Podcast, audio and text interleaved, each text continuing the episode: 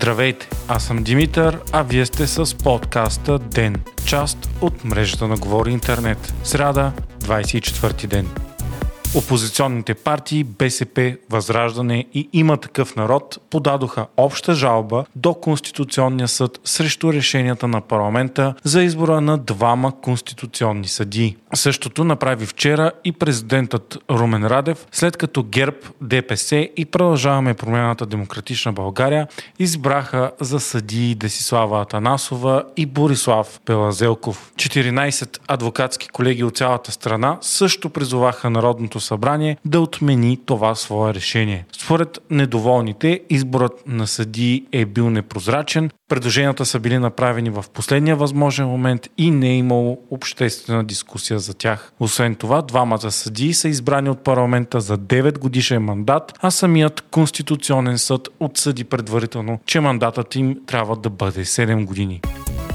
Очаквано продължаваме промяната официално издигна Никола Минчев за водач на листата за европейски депутат за предстоящите през юни избори. Минчев трябваше да поеме председателското място на парламента след ротацията, но се оказа, че за постът е настоявал лидерът на ДСБ Атанас Атанасов. Стана ясно и че продължаваме промяната и демократична България едва сега започват преговори за потенциално общо явяване на европейските избори. Българската компания за криптофинансови услуги Nexo е завела дело пред Световната банка във Вашингтон срещу България за над 3 милиарда долара. Делото е заведено заради значителни материални и репутационни щети във връзка с акция на прокуратурата, ДАНС и националното следствие преди година. Тогава органите на властта нахуха в офисите на Нексо заради разследване за финансови престъпления. През декември тази година обаче прокуратурата прекрати разследването срещу Нексо, като заключи, че няма извършени престъпления. Според компанията, заради случилото се, тя е загубила милиарди долари. Доналд Тръмп спечели първичните избори на републиканската партия в щата Нью Хемпшир.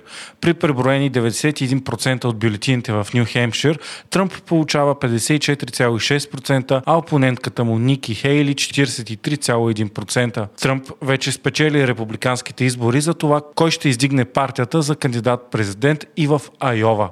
Така, прогнозите на анализатори и социолози се сбъдват и изглежда все по-сигурно, че Тръмп ще се изправи за втори път срещу Джо Байден на кандидат президентските избори в САЩ. Хейли пък остана единственият републикански съперник на Тръмп, след като губернаторът на щата Флорида Рон Десантис прекрати кандидат президентската си кампания и призова привържениците му да гласуват за Тръмп. И въпреки, че всички социологически проучвания показват, че Тръмп е абсолютен фаворит, Хейли заяви, че надпреварата за номинацията все още не е свършила и остават избори в десетки щати.